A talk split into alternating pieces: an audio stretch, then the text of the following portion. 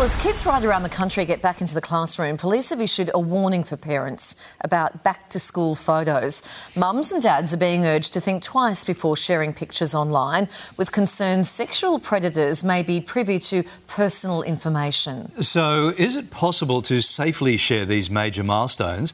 What do you need to know before clicking post? For more, we welcome back digital wellness educator Dr Joanne Orlando. Hello, Jo. Lovely to see you. I mean, understandably, parents are excited. They want to, you know, share this special moment. Yeah. What advice would you give them, though? Look, there's no definitive yes or no. I'm going to say, yes, it's OK, but there's this one thing you need to think about. So we know our accounts need to be set to private, so a lot of people know that. But within that, how long has it been since you reviewed your friends and your followers online? So your account might be set to private, you're uploading all these things about your child, but, you know, our friends online are, you know, someone you might have met on a plane, you know, 10 years ago who you had a friendly chat with, or someone who left work, you know, 15 years ago who put out a friend request to you. So we're sending this information and these photos out to people who you don't really know anymore. And I'm not saying those people are dangerous, but I'm saying the whole risk to children is that a whole lot of information about them is going out far and wide, including to these people, even in a private setting. So we need to think about that as well. OK, so some parents sort of blur or cover up the school emblem on the uniform or the sign outside the school. Is that enough? Well, it's a good move in the right direction. They might put an emoji over the child's face, and that's a trend that's starting, and that's good. But you also need to think about what you're writing with that post as well. So you're giving away information in the text. But also a lot of parents upload about, you know, trying to get support about problems that they're trying to work through as a parent, like, my child doesn't want to go to school today, I thought it was all finished last year, it started again this year, what should I do? So there's a lot of information in that kind of thing as well. I think we've got a graphic here, and you're going to show us how parents may be surprised by just how much information can be found on their social media posts. And we've got this example here. Absolutely. So a typical kind of first day of school graphic. So we've got the child, we've got the school badge on their, you know, on their uniform. We can see that there is a soccer ball, so we get an idea of the interests of the child.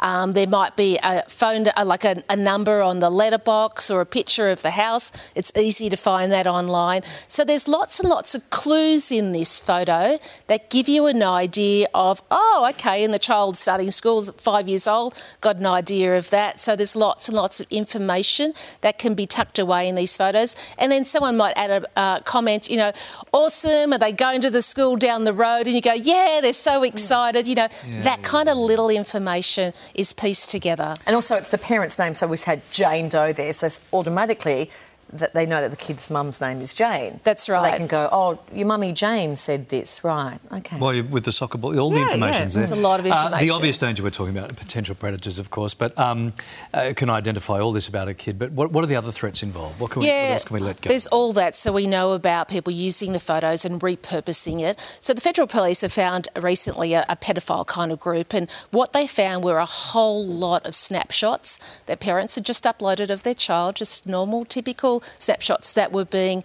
repurposed for child pornography. So the face of a child put on the body of a different child. Like it's absolutely sickening and worrying. So just minimising what you put on about your child. And don't forget, you know, it might be a post that you put up 10 years ago.